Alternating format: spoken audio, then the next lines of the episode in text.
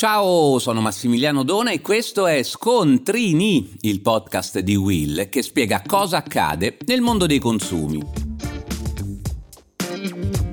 Oggi parliamo di preautorizzazioni. Vi è mai capitato di noleggiare un'auto prenotare una stanza di albergo e anche se il pagamento non è anticipato vedervi comunque congelato un importo sulla carta di credito? Beh, non si tratta di un vero e proprio addebito, ma di una sorta di verifica dell'esercente che può avere così la certezza che lo strumento di pagamento esiste ed è perfettamente funzionante.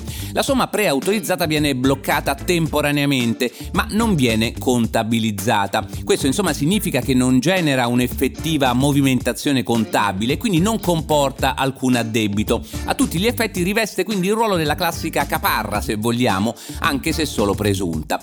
Ma ciò non vuol dire che non preoccupi i consumatori ed è per questo che voglio spiegarvi meglio come funziona. Questo procedimento può essere effettuato oltre che sulle carte di credito, sulle carte di debito, sulle prepagate, viene utilizzato spesso negli alberghi, nel noleggio auto, in tutte quelle occasioni in cui non è possibile conoscere in anticipo l'effettiva spesa finale che si dovrà affrontare. Pensiamo ad esempio agli extra in un albergo o al sovrapprezzo se si riconsegna l'auto in riserva. Ma ancora capita molto frequentemente quando facciamo un rifornimento di carburante perché se decidiamo di mettere il pieno non sappiamo a quanto ammonterà il costo finale da pagare. Ma c'è anche un ulteriore utilizzo delle preautorizzazioni e quello che fanno alcune strutture alberghiere ormai anche diversi ristoranti lo fanno per tutelarsi dalle disdette dell'ultimo minuto. Solo in caso di cosiddetto no show, cioè quando il cliente non si presenta, verrà addebitata la penale stabilita nei termini e condizioni. Vi consiglio quindi di leggere con massima attenzione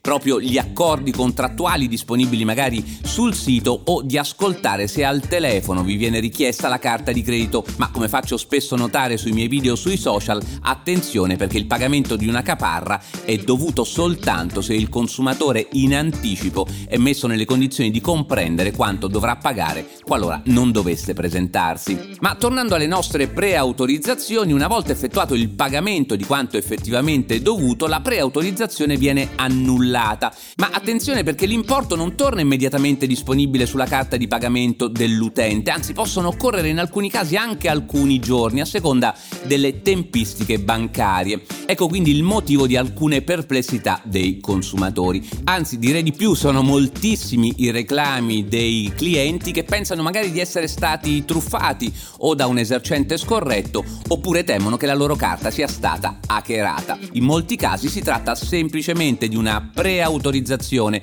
che può comportare dei disagi, immaginiamo un lungo viaggio che comporta diverse tappe alberghiere. Beh, se ogni hotel finisce per bloccare sulla nostra carta della disponibilità, pubblicità, è chiaro che mettiamo a rischio il nostro plafond. Quindi è bene essere molto espliciti con l'esercente richiedendogli il tempestivo sblocco di queste preautorizzazioni. E voi, lo sapevate?